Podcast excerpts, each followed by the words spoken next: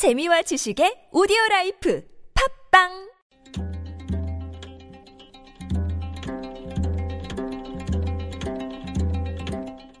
한문학자 장유승의 길에서 만난 고전. 중국 전국시대 제나라가 이웃에 있는 위나라와 전쟁을 벌이려 하였습니다. 순우곤이라는 사람이 제나라 왕에게 이런 이야기를 들려주었습니다.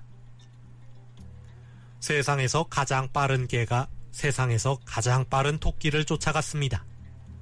개와 토끼는 쫓고 쫓기며 산을 세 번 돌고 다섯 번 오르내렸습니다.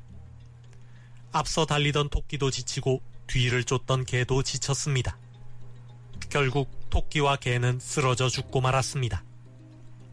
마침 지나가던 농부가 이 광경을 보고 토끼와 개를 모두 주워갔습니다.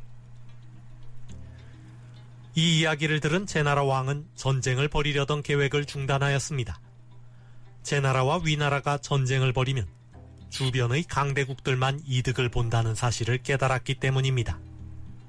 전국책에 나오는 이야기입니다.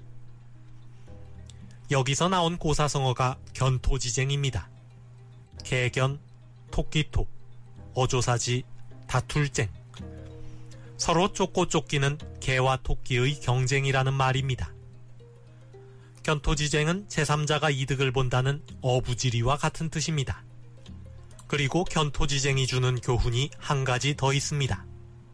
바로 벼랑 끝 전술의 위험성입니다. 세상에서 가장 빠른 토끼와 개가 죽을 힘을 다해 달리기를 멈추지 않았으니 죽는 것은 당연합니다. 상황을 극한으로 몰아가는 벼랑 끝 전술은 자신과 상대를 모두 해칠 수 있는 위험한 전술입니다. 여야가 국회 원구성을 둘러싸고 벼랑 끝 전술로 대치하다가 극적으로 합의에 도달했습니다.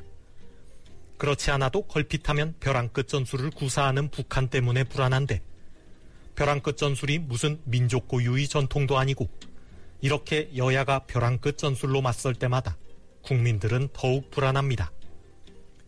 토끼와 개가 쫓고 쫓기다 죽으면 지나가던 농부라도 이득을 보지만, 여당과 야당이 벼랑 끝 전술을 벌이면 이득을 보는 사람은 아무도 없습니다. 조금 늦었지만 한 발씩 뒤로 물러났으니 서로가 이득입니다.